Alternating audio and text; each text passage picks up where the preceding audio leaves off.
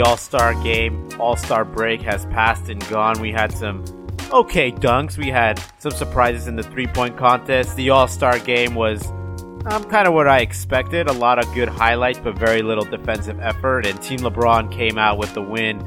Um, and this week on the Second Stringers NBA podcast, we're going to project what is going to happen for the rest of this season, who's making the playoffs, and what seedings are they finishing. Uh, we'll talk about Dell Demps, who has parted ways with the Pelicans, or should I say, the Pelicans have parted ways with him. Um, and as well, here's a quick thing to get ourselves into this podcast. The last time LeBron James missed the playoffs was, was in his second season with the Cavaliers, who finished 42 and 40 and lost the tiebreaker to the New Jersey Nets at that time. And now LeBron James is looking at his LA Laker roster, and they might not even finish 42 and 40. That is a real thing right now. Yeah, Alan, that is pretty crazy as we go into this final stretch of the season. I don't think LeBron's ever been in this crazy of a situation where like he was expected to make the playoffs and everything at the beginning of the season. Like this team had such high hopes, and they're really not finding themselves in much of a better situation than they were last year at this point. Yeah. And man, it, it's going to take a lot. But do we think that they're going to make it? We'll have to find out as the podcast goes on. Right. We can't reveal our answer yet, but it's definitely going to be a bulk of the discussion here. But before we go into that, let's just do a quick recap of the All Star festivities. Sean, did you tune in? Did you? Did you? I mean, you know my opinion on the All Star Weekend. Yeah, I mean, I I can't say I did. I I, I mean, I, I had an excuse. I was busy this weekend. I was at a wedding, and you know, the All Star weekend just it was not enough to uh deter me from going to this wedding. so. I, I saw a few highlights. You know, I saw I saw the really cool alley oop from Steph to Giannis, um, with the bounce pass over the rim. That was really cool, and that that actually is the only part of it I saw. there was a 360 dunk from Steph Curry during warm Oh, you know what? I no, I did see. No, he actually did uh one in the game at the end where he Oh. did a 180 alley oop to himself.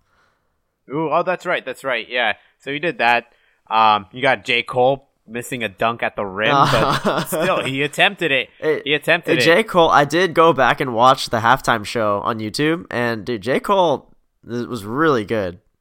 Oh, it yeah. came out in that was- Mm-hmm. old school like Charlotte Hornets warm up, and yeah, he, he man, that was so much better than the Super Bowl halftime show.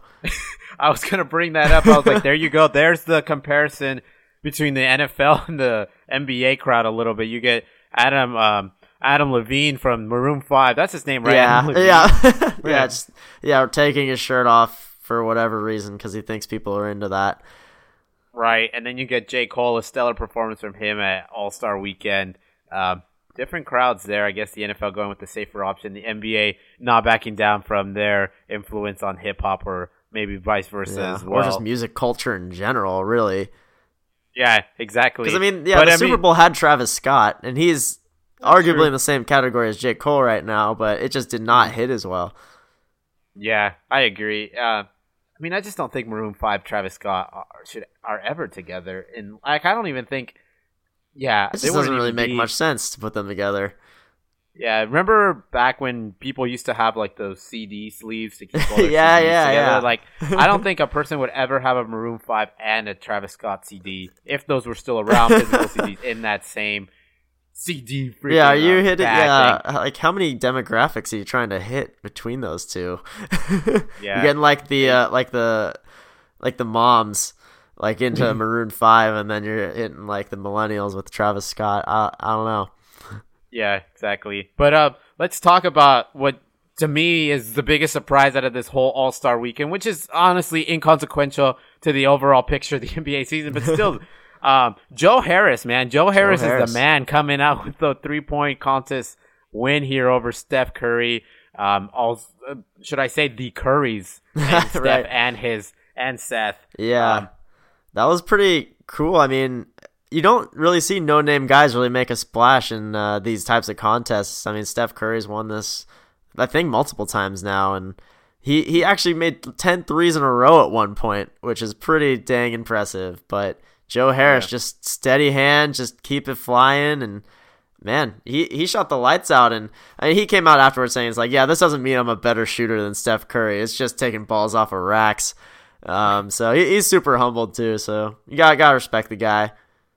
Right, and then you always have that two point ball. Two yeah, point, the two point uh, ball. money Yeah. ball. that like always throws throws people off or just makes the scores bigger than they really are. Um, but how about this guy winning the dunk contest?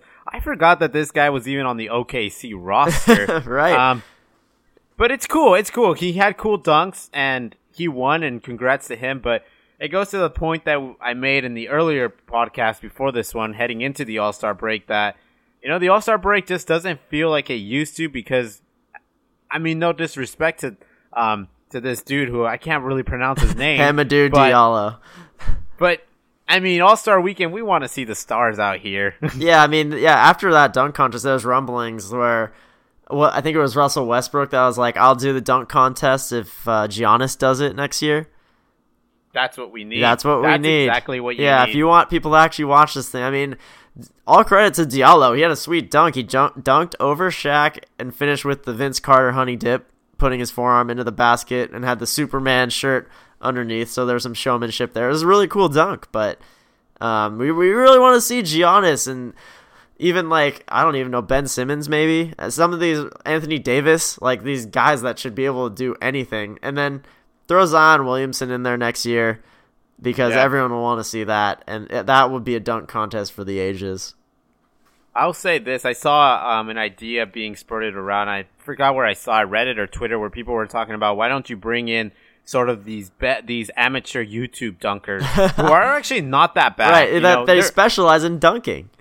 yeah, like why don't you bring them in, have them versus some NBA players, and and see what you can get at a at a competition like that. yeah, they, I they just need to mix up the formula.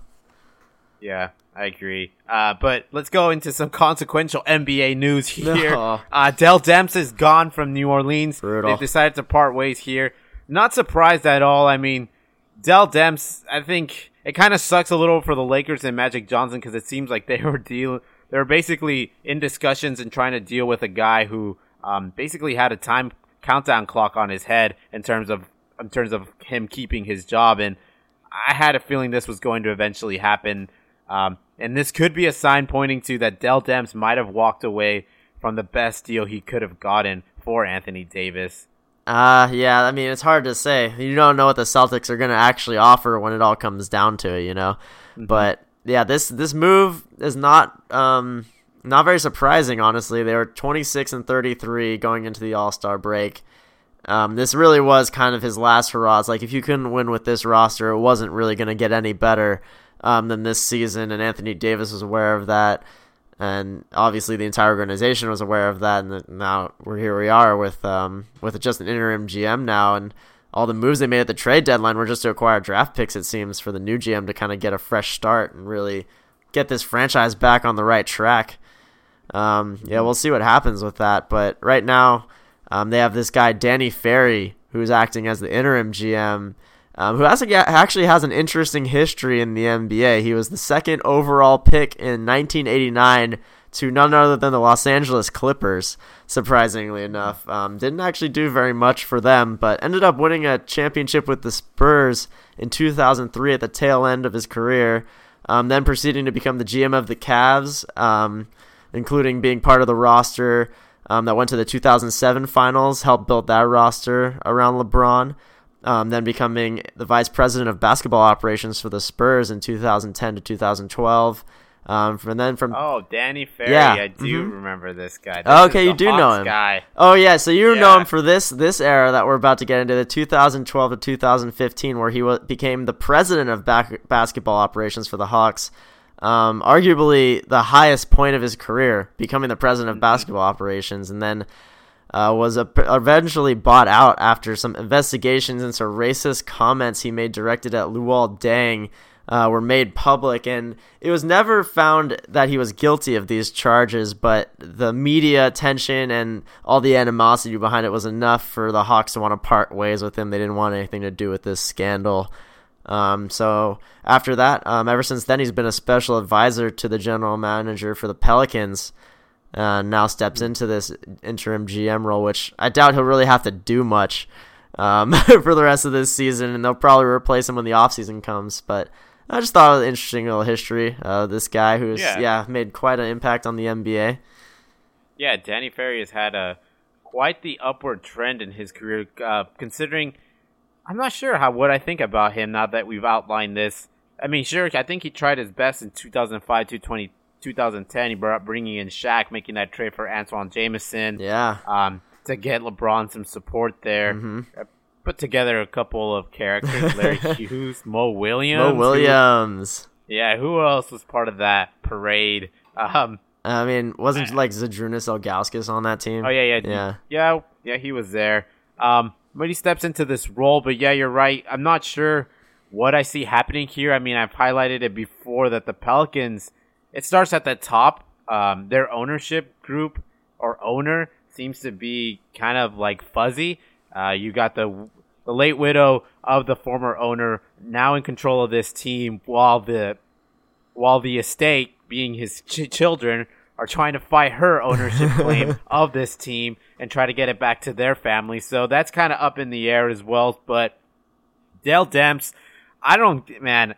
I still, I'm still the believer, like I mentioned earlier, that he might have left the best deal on the table there with the Lakers.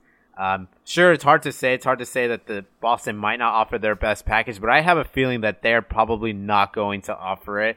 And there was some uh, back and forth going on between him and the owner, and I think he's now left the Pelicans in a worse state. Um, he's probably fractured the Lakers season, and Magic, I'm sure, is extremely frustrated at seeing these news. Um, so so much is just up in the air right. with this team right There's now. nothing. Do you really think that he had much control over the situation? Like we're talking about how the owner is probably the one calling the shots during this trade deadline fiasco, and it's like they were probably like, we can't risk the Lakers being the best offer if we think the Celtics can give us a better offer. They probably instructed him to just do nothing unless the Lakers offered the stupidest offer imaginable. Like, yeah, yeah, that's true. If that's if the reality is that the Lakers never did put Kyle Kuzma, Ingram, Hart, and Lonzo with the two first rounders and Rondo or whoever those other guys were, Rondo or Stephenson, take your pick there. Um, if that offer was never put on the table, sure, then Dell Demps is the victim slightly here. Yeah. But if that offer was put on the table and Dell Demps just didn't take it, I, I am the, I'm the of the theory that Dell Demps ultimately took and was hurt that this that this all transpired. And I think he just couldn't find it yeah. in his ego to really make a deal with good faith with the Lakers. um, and I think ultimately this is why he lost his job. Ouch, man. Yeah, it's gonna be so interesting to see what they actually get for Anthony Davis in a few months here.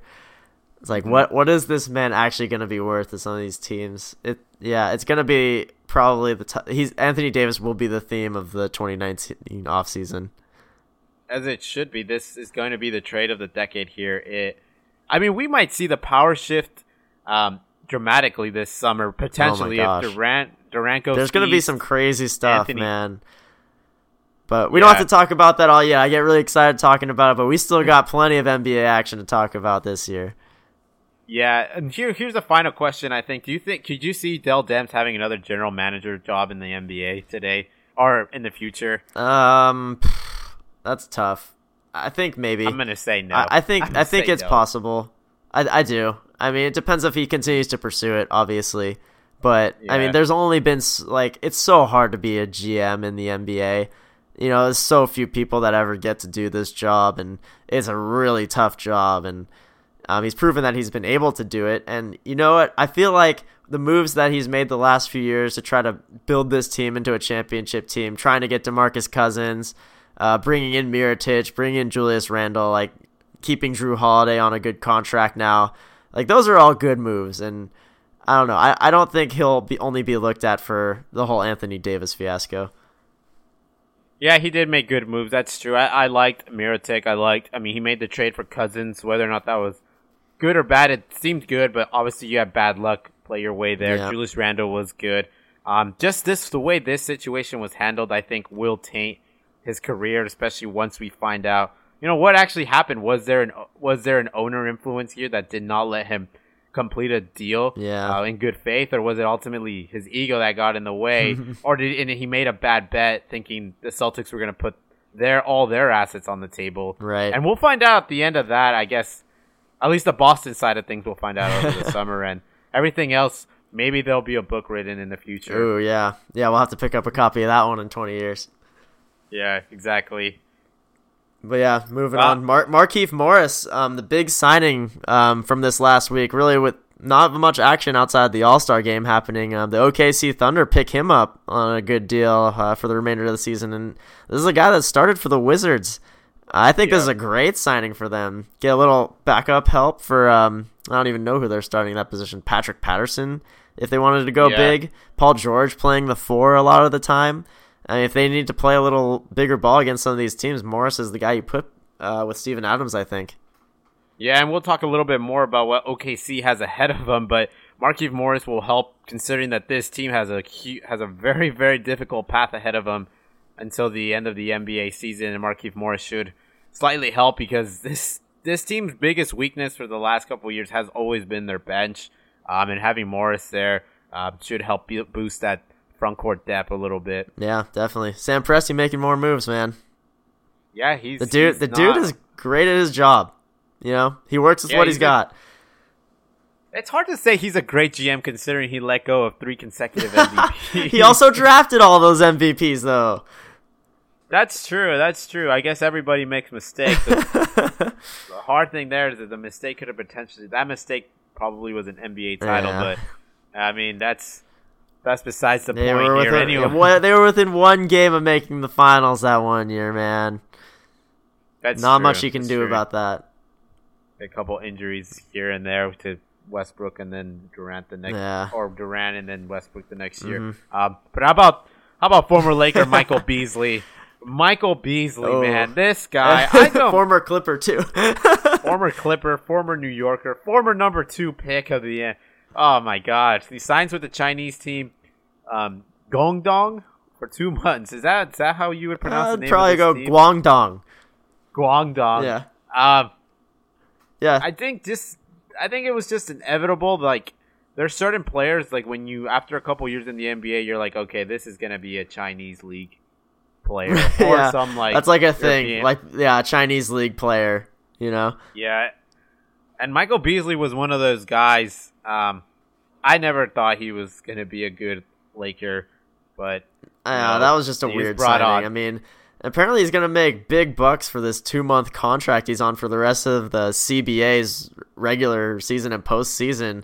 Um, looking to make that uh, championship push there, uh, signing a guy like Michael Beasley. Um, I actually looked up their roster. They have a few uh, guys that played in the NBA before. Um, so Michael Beasley's going to join a star-studded lineup of uh, Sonny Weems, MarShon Brooks. You might remember who was playing in the I NBA this year, and then uh, Yi Jianlian, who was I do remember this. yeah, guy. he was was he a top ten pick? I think he was. I think he was, and, he played for the Bucks. Yes, he played for the Bucks. what an interesting pick that year. I, I still remember I must have been like NBA 2006, like NBA Live 06 or NBA Live 07. and I remember trading for this you guy traded for.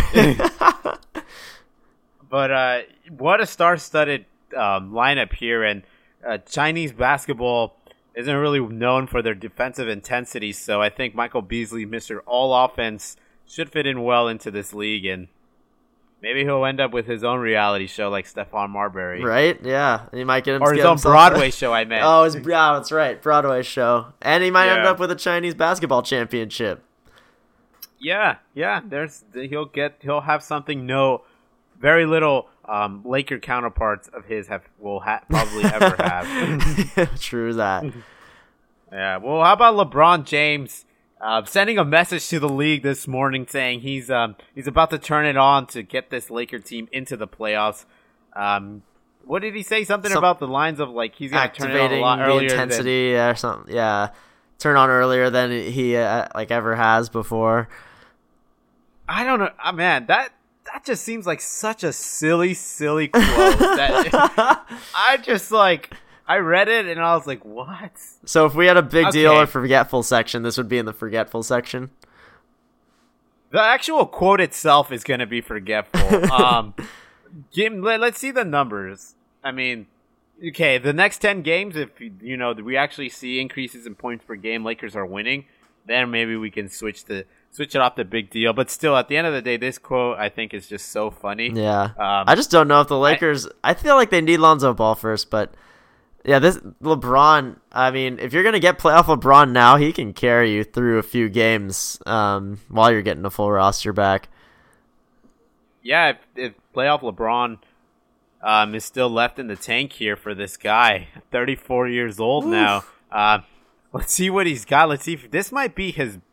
I don't know if I want. It might be his biggest basketball challenge, at least on the NBA side. Oh, definitely. So far, which seems like last year was his biggest NBA challenge. Uh, yeah, it just keeps crazy. getting harder for him as he gets older. But man, this this game against the Rockets tomorrow night, Thursday night's gonna be epic.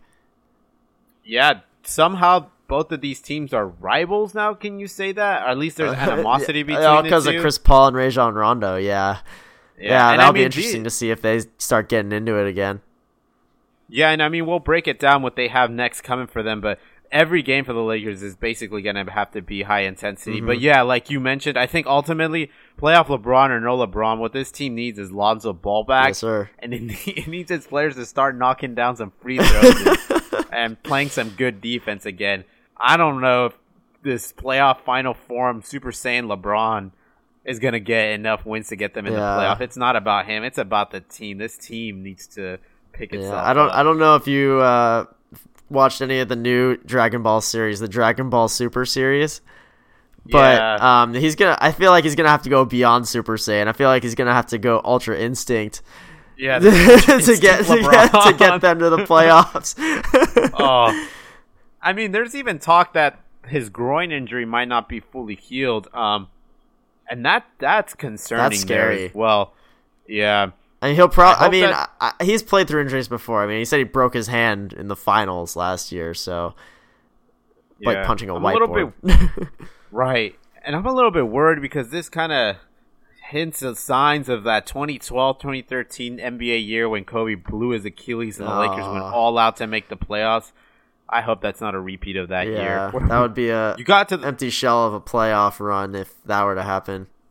Right, you get to the playoffs, but you have I don't know who you what was the Devin Ebanks um, as your starting three or point guard or who I don't something. even know, man. that was a bunch of no names. The, yeah, that was quite the team to put out there against the Spurs. But uh, anyways, let's get on to our season uh, rest of season predictions. So basically, let's start off by predicting the award winners. I feel like we probably have a good size of um, sample size, basically, to make our picks here. What are we like, seventy five percent through the year? You would yeah, think? yeah, around seventy five percent. I think a lot of teams have around twenty four to twenty six games left, so a little over um, a third, two thirds of the way done. And yeah, we we agree on a few of these awards, Alan, but there's some of these I'm I'm excited to get into with about here because yeah, there, I just completely disagree on a few of your picks. All right, let's see. Um, which uh, I'm I'm surprised that we. I guess it makes sense. We kind of think alike on some of these, but first one MVP. Let's go with MVP. Um, you're going Giannis. Yep. I'm going Giannis here. It's hard to make a disagreement against this guy. Uh, number one team in the East. This guy has turned up his game. He probably would have been the MVP of the All Star game had his team won. Yeah. Uh, but averaging 27 points, 12 rebounds, almost six assists at 5.9. Crazy. Uh, the closest you can probably get to this guy is James Harden, uh, mm-hmm. who's averaging 36.5 points, 7.9 assists. And what's crazy about James Harden is the his season point average is the most since Kobe Bryant averaged 35.4 in 2005. Wow. And the only person who's averaged more than James Harden in one year in the modern NBA was 1985 when Jordan averaged 37 points a game. Right. So kind of crazy, but I think I'd still I'm still leaning towards Giannis here. Right. I mean, yeah, the way the Bucks are playing, their record is the best in the NBA right now, and Giannis is playing like so well. Like no one can stop Giannis right now, and he's doing everything for this team. And we saw what exactly happens to this team when he's out. They lost by 20 points to the Magic. And so that I mean small sample size, but I mean I don't think you need much more than that to see how much Giannis means to this team. And yeah, you could say James Harden means just as much, but at the end of the day, um, you kind of got to give it to the, to the team that has the best record. And James Mm-hmm. Harden does lose some points for having already won it last year. I feel like that plays into it somehow. So uh, Yeah. right now, I, I can't see any reason Giannis wouldn't get it. And I, I got to throw Paul George's name into the hat, at least just, just to give him respect. But it's See- a it's a pretty distant third, and he would have to elevate his game again to another level to win the MVP this year. But he's he's third for me right now. Wow, you have Paul George at third. Yep. Huh. I'm not even really sure who. I guess Paul George, I think, would be a close fifth. Or Fifth? Fourth. I, th- I think I keep thinking for third. I, Steph Curry just keeps coming to mind for me. I think he's quietly just putting up another great year. His field goal percentages and three point percentages are just cr- uh, insanely through the roof. Yeah. And I would have to put him at a third. Unfortunately, I would want to put an Anthony Davis or a Oh, LeBron James there, can't. but we just we just cannot put Yeah, them there. Um, right. And I think I mean ultimately you want to give it to the best player, but come on, let- the team record ha- means something. does. It's not the criteria, but it's part of the criteria, and ultimately that's why I'm also leaning towards Giannis over Harden or anybody else. Number one team in the East. In the Come on. NBA too. Oh, in the NBA, Yeah. right? Mhm. Yeah, they have the number one. Yeah, you're yeah. right. No, they have a Uh, better record than the Warriors. Wow. All right, so rookie of the year again, in total agreement. I think. I mean, I think everyone in the world is yeah in agreement that Luka Doncic is the rookie of the year. Yeah, you put this question out on Twitter. Probably everybody agrees for just for one one little trolling bot account from that's being run in Russia or something. will disagree with you, but yeah, Luka Doncic is the rookie of the year. I mean, look at these numbers: twenty-seven and five assists. Um, at one point, they were in the playoff hunt too. Yeah, they were, and until they blew up their entire team. Um, in lieu for the future, which I, I totally agree with, building the entire team around Luka is a great idea. Uh, we haven't seen a rookie season like this since LeBron's rookie season. So we don't even need to talk about how Zion's going to be the next LeBron. Luka might already be that person that we've been waiting for to like carry on to the next generation and be the best player in the league in a few years. I mean, this this guy can just do everything, and he makes it look easy out there. And he has he already has his own patented shot. He has that um, traveling step back three. Yeah, it, it's crazy. I mean, I just really just want to yell out to the NBA world, like, remind me again why this guy wasn't drafted number one because I have no idea he was an MVP bias, in man. Europe. European bias. It's so ridiculous. You got a bunch of weenies running the general, the front office out in Sacramento, and Yeah, Mark and Cuban's no weenie. yeah, Mark Cuban was no weenie. uh, but hey, I think all signs pointed that he was going to be successful, and I think there's no way he any. And though, even though this is a pretty good draft class, considering Marvin Bagley isn't doing too bad for himself, DeAndre Ayton isn't doing too bad for himself, Trae Young, Mhm. uh, across the board. Yeah, it's a solid. It's been a this draft. solid draft class, but yeah, when you put up numbers like this, when you can be that franchise player immediately out of the gates, it's just not even a contest. Yeah, and all right, let's go. This is my favorite one because I want to make because yeah, you you love that I agreed with you on this too, don't you? Yeah, Rudy Gobert for Defensive Player of the Year again, back to back potentially here if he ends up walking away with it. I mean, Kevin Durant wants to wanted to force himself in that equation, and I mean, I could see it. I could Could see it. He's a good defender, yeah. in the running. He is, but ultimately, Rudy Gobert does what he does on the floor for this Utah team is um, just on another level, and it's so consistent night in and night out. This guy has yet to miss a game this year. Um, Utah's in the playoff hunt. I don't understand how you don't put this man in the playoff game when he is not only elite but basically number one in terms of defense here. yeah, definitely snubbed from that All Star game, but gets the consolation prize of being Defensive Player of the Year in our hearts, at least. Mm-hmm. Um, eighth highest defensive win share, which is just a complicated stat for basically saying how well how good he is on the defensive side. He helps them win on that end. Um, second in shot contests per game overall at 15.7 shots contested and 2.1 blocks per game. Um, so just so some great defensive numbers from this man, and he just really battens down the paint when he's in the game. Um, there's not really like anything bad you can say about that part of his game. He's just got it mastered. Yeah, in terms of defense, it just keeps getting better. I think he's a better defender this year than he was last year, and last year he walked away with the Defensive Player of the Year. Um, just what he does, he's so smart on it. Um, capable of switching, capable of chasing down uh, players even off the picks and the switches. So Rudy Gobert, Defensive Player of the Year. Um, hopefully, now that the Utah Jazz have hit a simpler, easier part of their schedule, they can bounce from that six seed a little bit higher. But we'll discuss later. Mm-hmm. But let's get into six man of the here year. We here we go. Where we get the here first go. disagreement between us two. Uh, why don't you introduce your your winner here? All right, my pick for the obvious sixth man of the year this year. He won it last year too. Well deserved. It's Lou Williams. How can it not be Lou Williams? 19.9 points a game, 5.3 assists on 37% threes, 89% from the free throw line. Tobias Harris has gone from the Clippers. Everyone thinks that they're done. And Lou Williams pops 45 points off the bench in one game and then goes in the next game and gets 30 points and 10 assists and in a win. And you're telling me that this guy is not the sixth man of the year. You are insane. I mean, Lou Williams definitely has a strong case individually. But like I said, team records isn't the criteria, but it is definitely part of the criteria.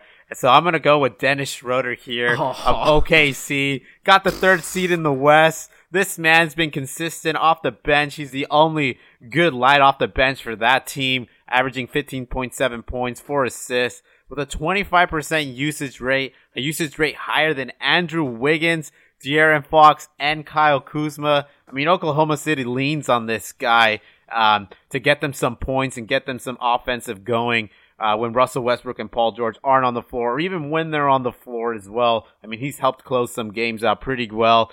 Um, and I mean, the biggest argument I think you can make against Dennis Schroeder is this guy definitely loves to shoot his shot. Um, he's not afraid of it, shooting, I think, 46% from the field for this year. But he does what he needs to do, man, and, and he adds fire to the offensive end uh, for this team. And like I said, Oklahoma City, I think even they're hitting, they I think they have yeah they have the hardest remaining schedule of this year, so they might fall from that third seed. I think they will, um, but we'll talk later about that. Uh, but even despite that, I still think they're a top five team in the West. On the other side of that, the Clippers. I don't even. They're not probably. They're. We're they in probably the won't eighth even seed. be in the playoffs. We're in the eighth seed right now, dude, and he's averaging over four points a game more than Schroeder. I can't believe that. You don't even put him second. You're putting Spencer Dinwiddie second. And he's, he's I- not. You're yeah. not even get, what? You're, now I'm you're talking to me about Dinwiddie record. second. You're put, talking to me about record. Who has a better record between the Nets and the Clippers, man?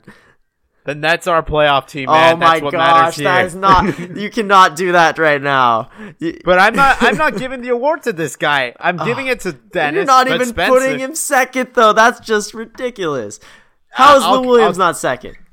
I'll give Lou Williams third. You are insane. I'll give him that. I'll do him that. You are a madman. I just can't do it, man. I mean, How can you not? These are good Lou numbers. Williams. That guy might as well just be a starter. I don't really understand He's why he's still coming off that bench. He's not a starter though. He hasn't started a single game this year. I don't know. I still get that 25% usage rate for Dennis Schroeder. I think means it's not everything, but it does mean something. And I don't even know the usage Oklahoma rate City. for Lou Williams. Me, I bet it's even higher. but anyways, I'll I'll give Spencer Dinwiddie a close second here. 17 points a game. Um, uh, why I won't give it to him is because I think he's going to ultimately miss a couple weeks here uh, with his injured thumb, and I think Dennis Schroeder on the other side has just. I mean, he's closed. He's done some good things for Oklahoma City, and they needed that offensive punch off the bench that's been missing the last couple years, and they got him for right now. Um, so did you find the usage rate for even, Lou where do you even here? find usage rate? Is that a stat that people look up? It, it it means something in context, and know. in this context, Dennis Schroeder is important for Oklahoma City, and that's why I'm giving him six man of the year. This is. I just, I, I just don't know how you can make Lou Williams so nothing. You know, it just baffles I mean, me. I, I'll give him third. I'll give him third. what website did you even use to look up the usage rate? Basketball reference, it's on there. Oh, hmm. Anyways, let's Yeah. move. We'll, Let's we'll move, move on. on. We'll move on. I'll, I'll come back to it, but Because I think this is most improved. I think you're you're pretty passionate about this. I am here. passionate about this. Uh, you just you're just doing this to piss me off, man. That's all you're doing. Why don't you start start it off here? Who's your most all improved? right, my guy here? improve, my most improved, which I think a lot of people would honestly agree with, is Pascal Siakam. This man has been everything the Raptors have wanted him to be and more. Um, you bring in Kawhi Leonard, you have Kyle Lowry. Serge Ibaka's been playing well. You don't think that this guy is really going to have really carve out a role for himself on this team, but he comes out and he improves in nearly every stat. Actually, does improve in every statistical category by a significant margin from last year. Um, and he's not even 25 years old yet, and he's not even in his prime, and he's just showing that honestly he could become an all-star in this league one day if he's given the opportunity to. Um, looking at his numbers, uh, 15.2 per ga- points per game this year versus 7.3 last year. Um, 6.9 rebounds versus 4.5 rebounds. 2.8 assists versus 2 assists. Um, shooting splits in last year were 50, 22, and 62. And this year they're 57, 33, and 78. So you're seeing improvement across the board. And he, if you want to talk about record, this team has the second best record in the East right now. So Oh, you just turned mine against me. right, me. yeah. So if you want to be consistent here, you might as well agree with me and pick Siakam as your most improved Oh, man. player. I shot you down in the other, and you took you carved the bullet out and shot, shot me right back with it. Yeah, Pascal Siakam definitely is on the better team, and he's had a huge impact. I don't. I'm definitely not discrediting him, and this is a hard. This was a hard one for me to pick. There's a lot of guys that I liked uh, to put in this category. Siakam was definitely one of them. I had Siakam on my mind. I had uh, Sabonis on my mind here. Um, Thaddeus Young. Um, how about a Buddy Hield? I had him on my yeah. mind. Yeah, he's on there. But ultimately, I went with the Fox, De'Aaron Nah. Fox. top five. He's top five in total steals, top ten in steals per game and assists. This guy has improved across the board on offense and defense. Why I give him the nod over Pascal Siakam? Is because De'Aaron Fox is the star of that Kings team, man. He leads that team. He sets that offense up. He sets the tone both on offense and defense. And he's the fastest man in the league. fastest man in the league. arguably, But, uh, arguably. But look, but the season splits I think are just hand in hand as impressive as Siakam's as well. Um, you go 11 points per game last year to almost 18 points per game this year, 2.8 rebounds, 3.5 assists, 4.4 to 7.3. And in terms of shooting, uh, De'Aaron Fox has definitely taken that next step to really setting the foundations to potentially becoming a top five point guard in the league in a couple years, I think, with shooting 47% from the field, 37% from three, uh, 72% from free throw. Not as good as you would want it to be for, from your point guard, but um, I think there's still potential to improve here. But De'Aaron Fox, what he's been doing with the Kings, I like it, man. He doesn't have a Kawhi Leonard that he can lean on. He doesn't have a Kyle Lowry. This guy is doing what he can with the young with the young kids he's got running right next to him. Um, ultimately, I th- I'm going with De'Aaron Fox here. I mean, I think there is an argument to be made for De- De'Aaron Fox. I'll give you that, but I wouldn't say that he is the guy in Sacramento because all those young guys are really showing that they're part of this team. Like Buddy Hield is arguably like the guy you already mentioned is arguably as much of an important part of this team as him. Um, Bo- Boyan Bogdanovich, um, he he's a big part of this team and like even Marvin Bagley, like Marvin Bagley coming in and giving his contributions. Will Cauley Stein's improve. I, I mean, I don't think that this is necessarily all on De'Aaron Fox. Um, so I, I don't know if I agree with you quite on that. Man, I don't know. When I see this team play, I can see that everything starts with this guy. Um, I mean, he's your point guard. He's a true point guard for this squad, and he's putting the ball where it needs to go. And yeah, boy, Bogdanovic definitely helps him coming off the bench. He provides a huge boost uh, to this team. Uh, not to discredit a lot of those guys, but for the sake of in terms of most improved, I got to go with De'Aaron Fox from what I saw last year to what we're seeing this year. And Sacramento really setting itself up to be a legitimate playoff threat um, to close this season here. I mean, I think the Lakers um, are looking at their schedule. I think the Spurs, Utah, across the board, Houston and Oklahoma City, they see the Kings on their schedule. And I think they're a little bit worried that the Kings might become that team that just completely throws the seedings off. Uh, just because they might get some sneaky wins here against some good teams Yeah. to close the year. Right, definitely one of the most interesting teams. So I won't argue with you as hard as I did for Lou Williams. But just to wrap that point up, I did find the usage percent statistic. You want to take a stab at if it's higher or lower than Dennis Schroeder's? I'm gonna guess it's lower. Oh well, you're wrong. It's thirty-two point seven percent usage rate. How many percentage? Well, that's that's that's significant. That's that's pretty high. Seven percent points Schroeder. higher than Dennis Schroeder's, bro. I I'm still not backing down from Schroeder. Crazy that you're even thinking of choosing someone besides Team, Lou Williams. team record, man. The oh impact, gosh. the overall impact. I mean, we're talking about a team who's gonna finish potentially third versus a team who's probably finished tenth. I would agree with you. This is an MVP race. this is not the MVP race. This is six man. Oh. Honestly, you gave James Harden a knock for having won it before. Lou Williams has won it before. it's not the MVP race. it's different. all right, all right. We'll we'll All right. agree to change the Move- criteria. yeah, let's, let's let's move. Let's start agreeing again. How about that? You want to agree on one for with me right now? All right, this one, this one was also hard for me. Um, but ultimate, ultimately, you got to go with with Mike from the Bucks. How do you pronounce his name? Mike Budweiser. Budweiser, Buden- Budenholzer. yeah, you got to go with Mike here. I mean, the battle of the mics. Uh, Yeah, Mike Malone's a close second. yeah, because I wanted to make a case for Mike Malone here to bring up another argument here with you, but Sure. he did a great job. Um, he's got a team that still has a chance of finishing with the second seed. Um, he's dealt with a team who's missed a combined of 81 games this year when you take all the games missed from every single Nuggets player. Yeah. Uh, big injuries to key players. Gary Harris has yet to even really make an impact on this team because he's been injured so much.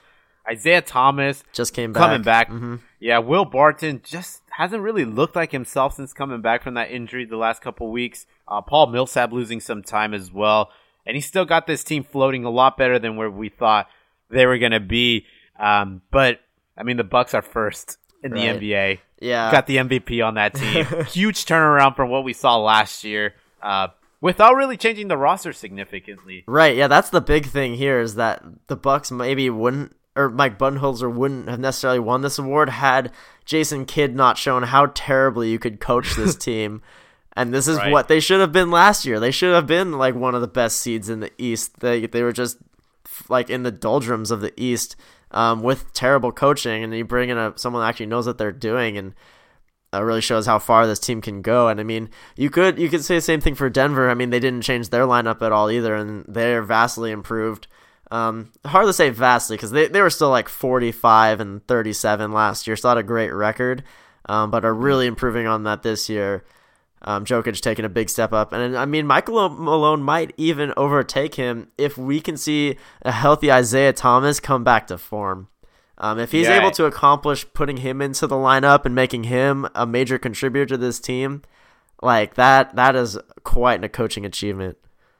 Right, that's the X factor here because I mean Isaiah Thomas, we saw him come back just that single game. Gary Harris hasn't even come back yet, so Yeah. if you can integrate Isaiah Thomas, Gary Harris, and I don't know, maybe you sneak yourself in there and steal that number one seed. It's a long Mm-hmm. shot. And if, if they if they get that, then the argument could go either way.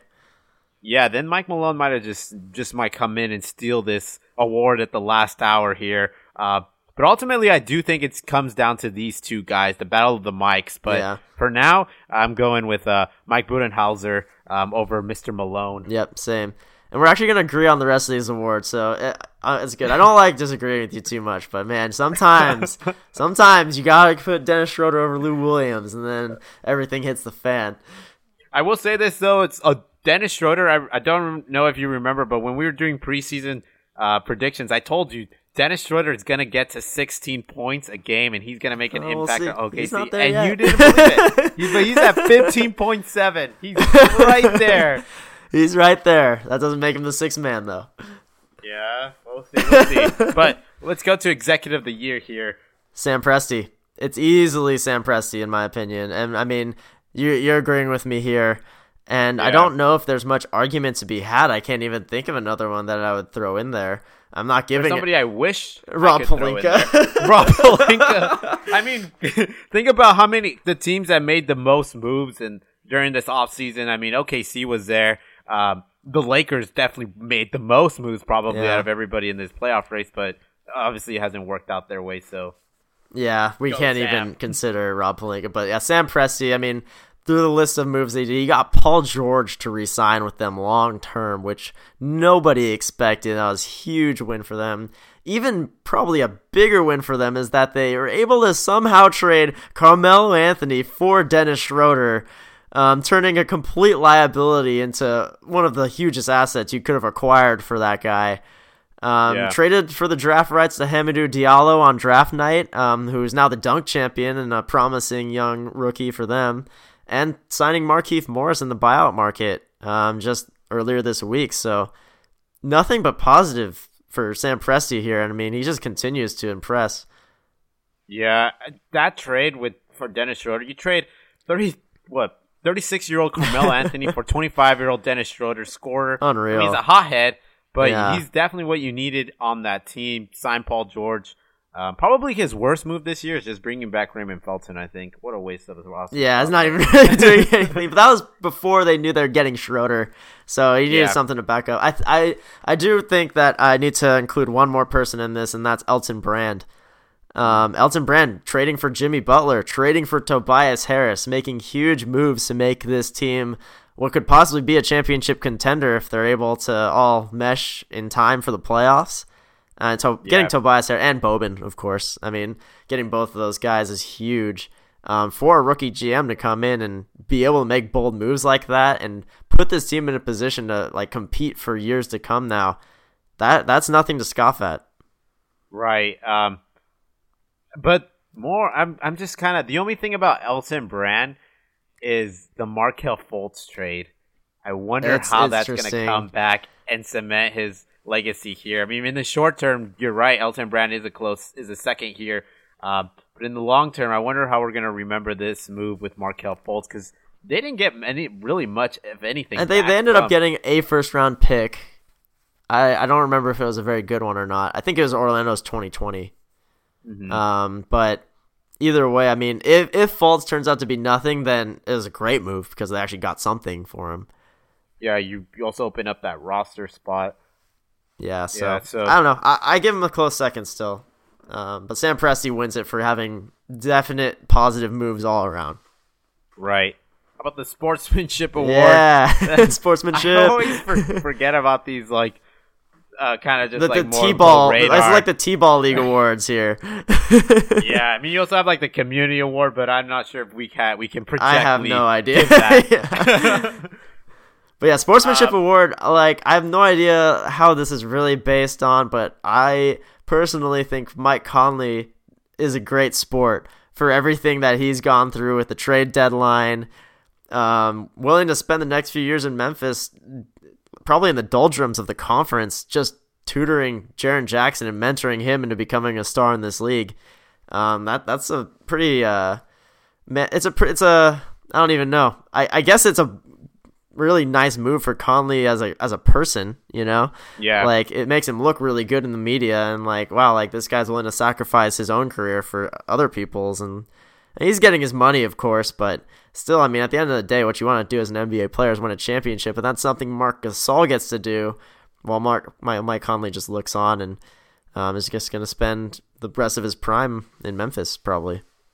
Yeah, I would have loved to see Mike Conley move to a to a uh, a playoff contender here, but I think the numbers just were not going to work out the way teams wanted it to, and Memphis probably wasn't going to get anything remotely close to anything beneficial to their franchise in the future. So looks like they got Mike Conley. Mike Conley loves um, Memphis, and I think uh, he seems like a solid dude. Um, I Loyal, for sure. re- it- yeah. I also didn't know how to research this award, so I'm gonna go ahead and and agree with you with Mike Conley. Yeah, I mean, just the way that he handled it. It's like when you compare and contrast it to the way Anthony Davis's trade request went down, and how Mike Conley could have tried to do the same thing. It's just Or you, Paul Gasol's trade yeah, request. yeah, or Pau Gasol asking for a trade request. No one wants your sixteen million dollar contract, man. But yeah, the way he handled that all was super professional. So I think he's deserving of that. Yeah. How about we go to the Hustle Award here? Yes. um, we're we're in agreement because, I mean, it's hard to really uh, Gauge hustle.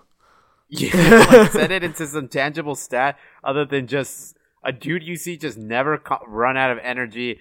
And the first name that comes to mind for this year is Montrezl Harrell. Yeah, There's- dude. I mean, I don't know how many Clipper games you've had the pleasure of watching, but Montrezl Harrell's easily the most entertaining player to watch in the NBA right now.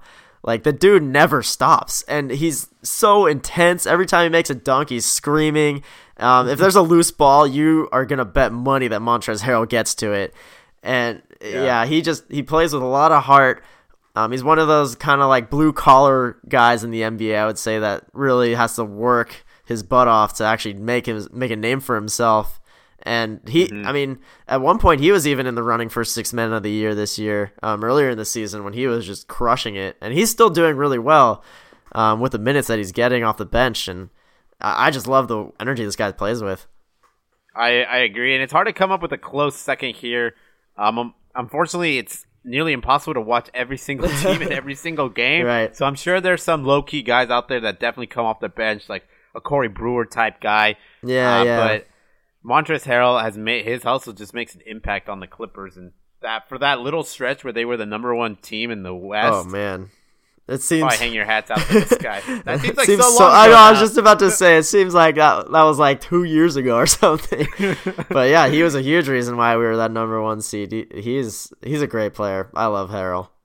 Yeah. So let's get down to our uh, projections here. So we created a spreadsheet, and uh, you you locked in your projections. Yep. Mm-hmm. I locked in mine. Uh, for the most part, that we agreed on agreement, some. Yeah, It- Yeah, and then some of them are pretty cut and dry. Yeah, and then there were some that we disagreed on. But um, let's go ahead and just uh, name off your predictions here, Sean. Uh, from this, at least your end of your predictions for the end of year seedings. Uh, we only did uh, one through eleven. There's no need to project where the Phoenix Suns are going to finish. Yeah, the teams that are at least have a chance to make the playoffs still. Yeah. so I mean, I'll go. We'll start with the Eastern Conference. Uh, number one, Bucks for me. Number two, Raptors. Three, Sixers. Four, Celtics. Five, Pacers. Six, Nets. And then this is where it gets a little interesting um, because the next um, four teams are only separated by one game right now, which is crazy. So this one was pretty hard for me, but I'm going seven Pistons um, just because I believe in Blake Griffin. And number eight, I'm going with the Miami Heat. Nice. Um, okay, so that's we're pretty much in agreement here. Where I also go Bucks one, Raptors two, 76ers three, Celtics four, Pacers five, Nets six, Pistons seven. Uh, Blake Griffin looks good. He's back um, playing good Mm-hmm. basketball. But in terms of um, where we go from there, number eight, I'm going with Vucevic, Evan Fournier, Dang. and those boys, and I'm going eighth for them. I'm going Betting on Evan Hornets Fournier. nine, Miami Heat 10th. I'm putting Miami Heat on 10th. They're Woof, going, dude. going to hit a free fall alongside the Charlotte Hornets. That is brutal. But yeah, I mean, I, I wouldn't have taken you for a guy that would bet on Evan Fournier. well, most most of the bet is on Vucevic and Aaron Gordon. I think they they got they got some more fight in them, and I think they can come back and really Yeah. take really take that. Um, So, I so mean, why don't we? So if we both agree on the Hornets. Let's let's get that out of the way. Uh, that they're not going to make the playoffs, which is interesting because they've been in the picture this entire time, hovering around 500, and they do have arguably the best player out of these four teams that are fighting for these two spots, and Kemba Walker. Um, but we don't think they'll make it. And I, I I don't know. I think for me, at least, it's because they don't have anything outside Kemba Walker to really be excited about.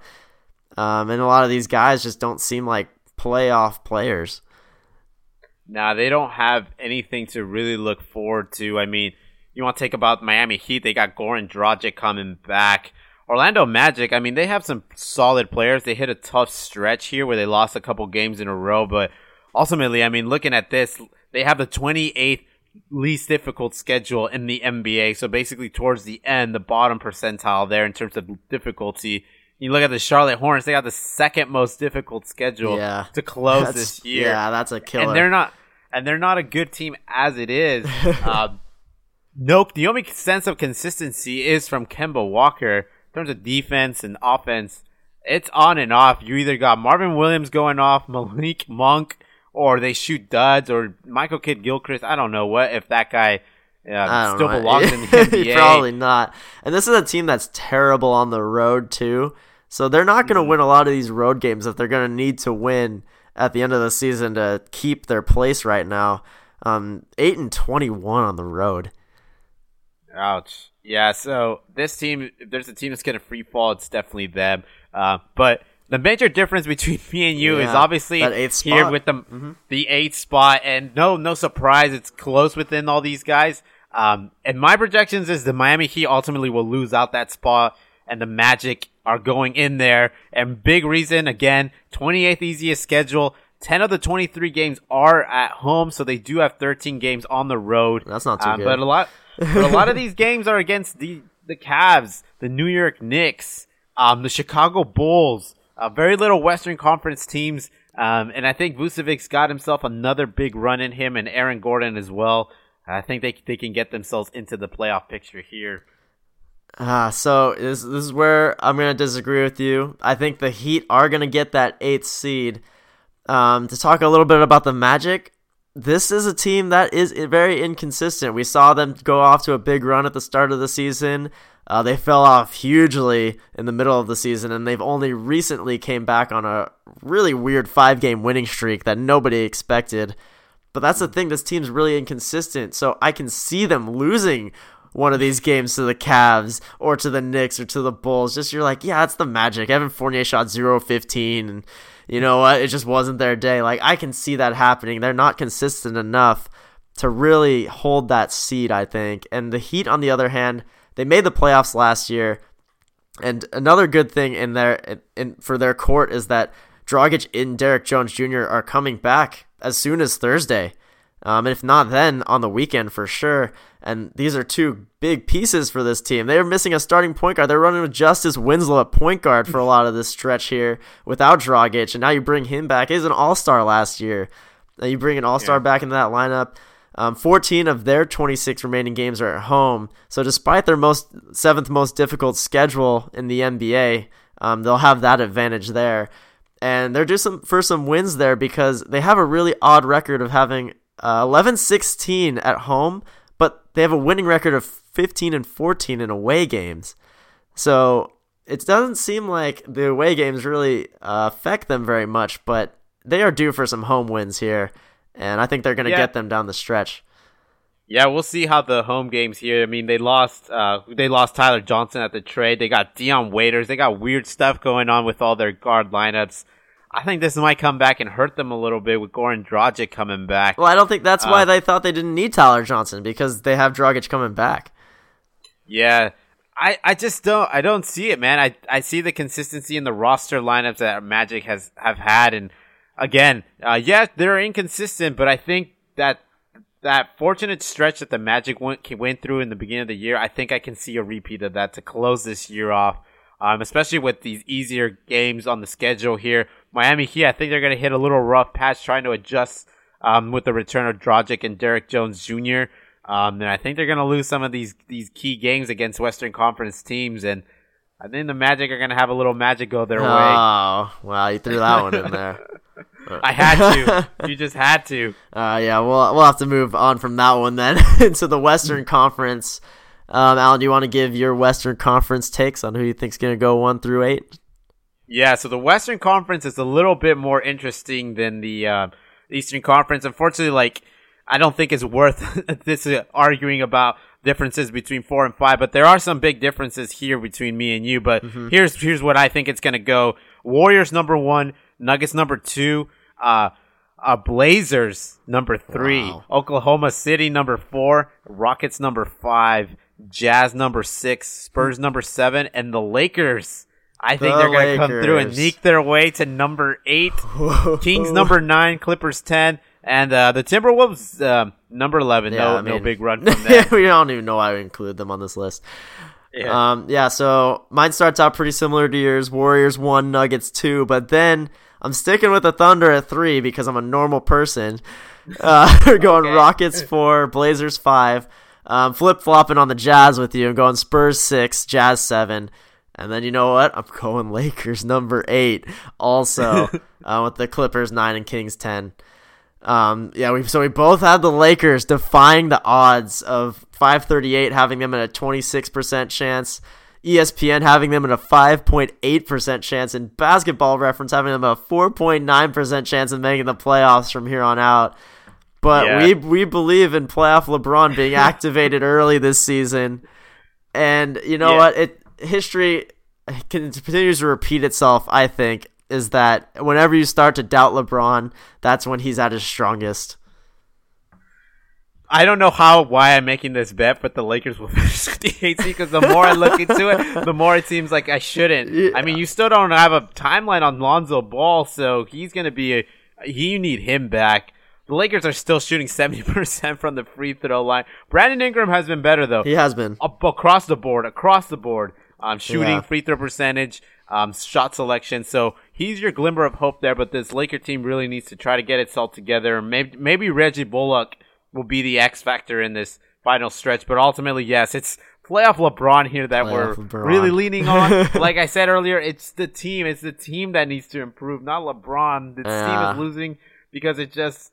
Uh, the production from uh, everybody not named LeBron is very inconsistent And the defense. But- It's the defense too. Has just been atrocious.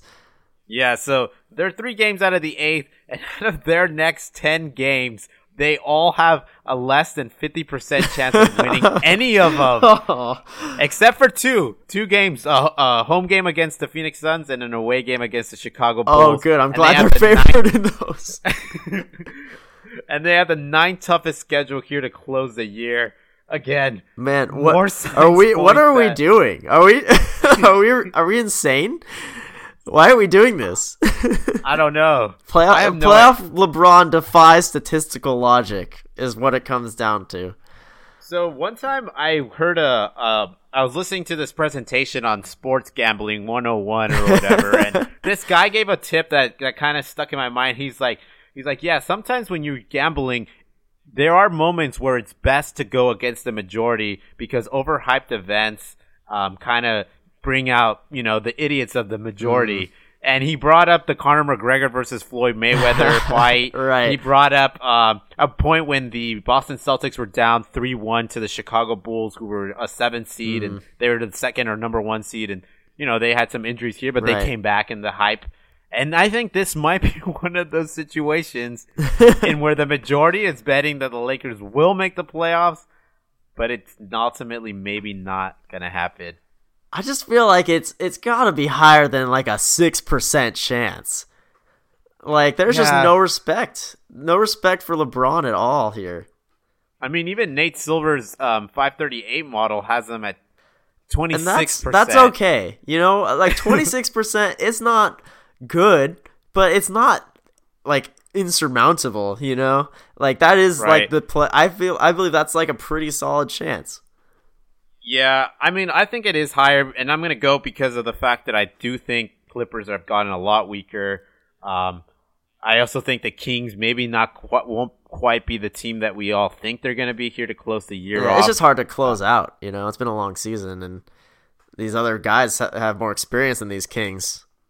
Yeah, the Kings are a young team, um, so I think that'll come back and and benefit the Lakers. But let's talk about what our big disagreement yeah, is. and it's not like a huge disagreement, but like I I'm really curious to hear your case because the case for five for, for the fifth seed for the Blazers for me is not very hard to make. The Thunder are in the three seed now with a three game lead on the Blazers. And they, they have no signs of stopping. I mean, they just signed Markieff Morris as a good pickup. They don't have any serious injuries. Uh, and you also have Houston right there, a game behind the Blazers, who are getting Capela back into the lineup as early as tomorrow on Thursday night against the Lakers. And then now where you have Paul Harden and Capela, their big three back, um, you're looking at this team probably winning a lot more games than they're losing to end the season.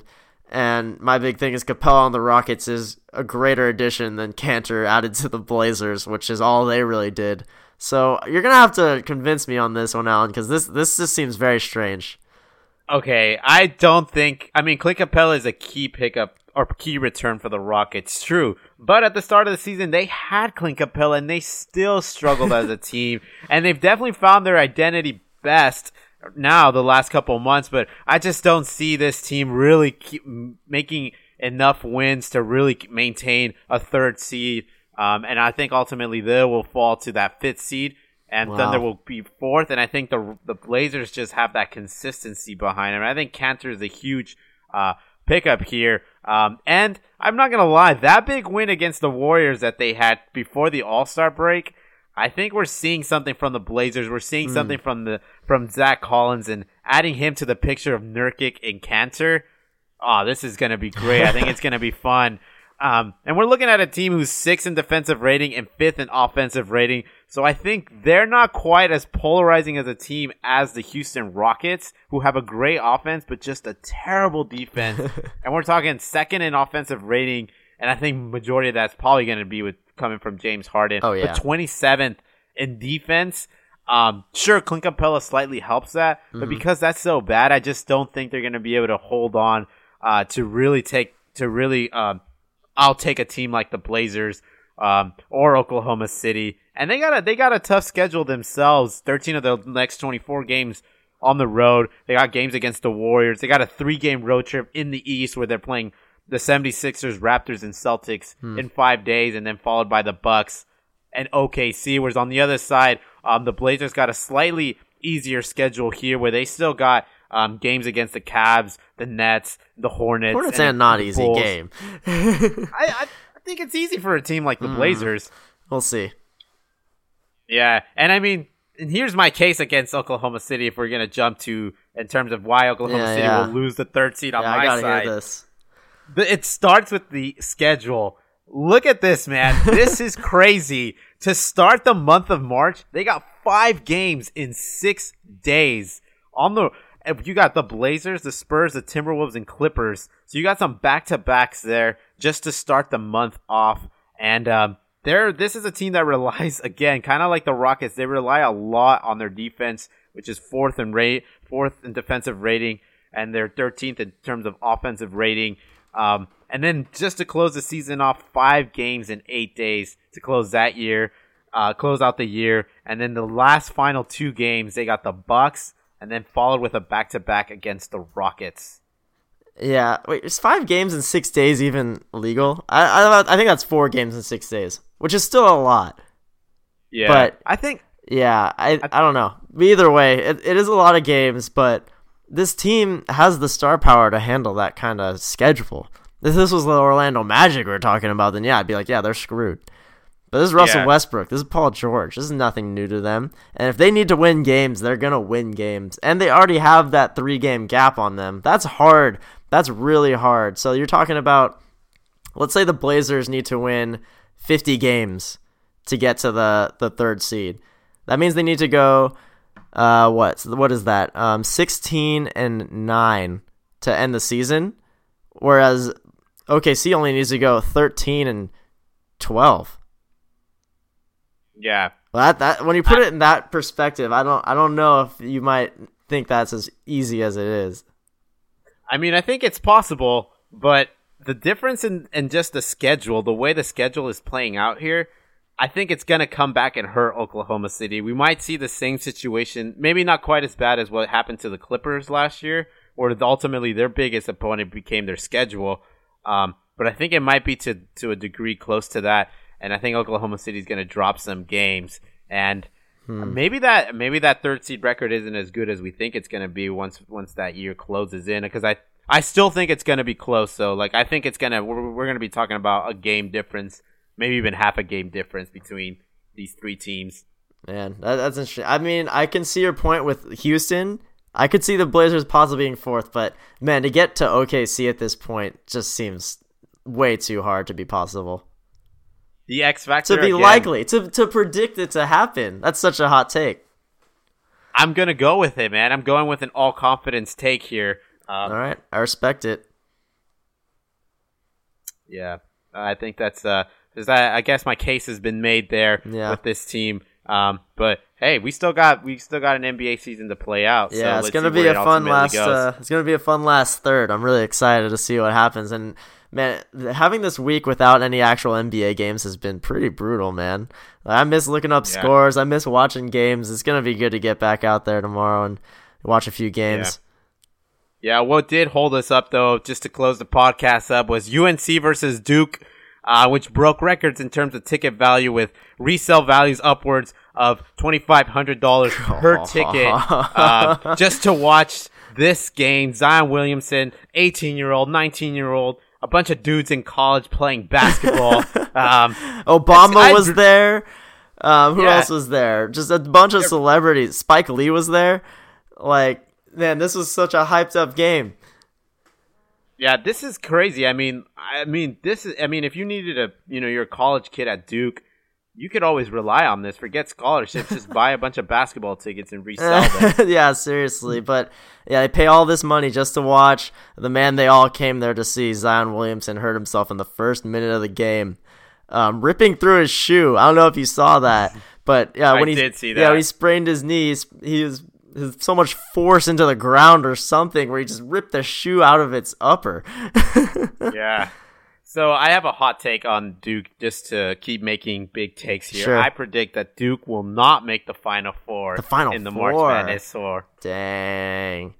I mean, I can I can see where you're coming from with like DeAndre Ayton having not even made it out of the first round last year Yeah. on Arizona, but this team is so different, man. They don't they have more than just Ayton. They have possibly three of the top five in the NBA draft next year.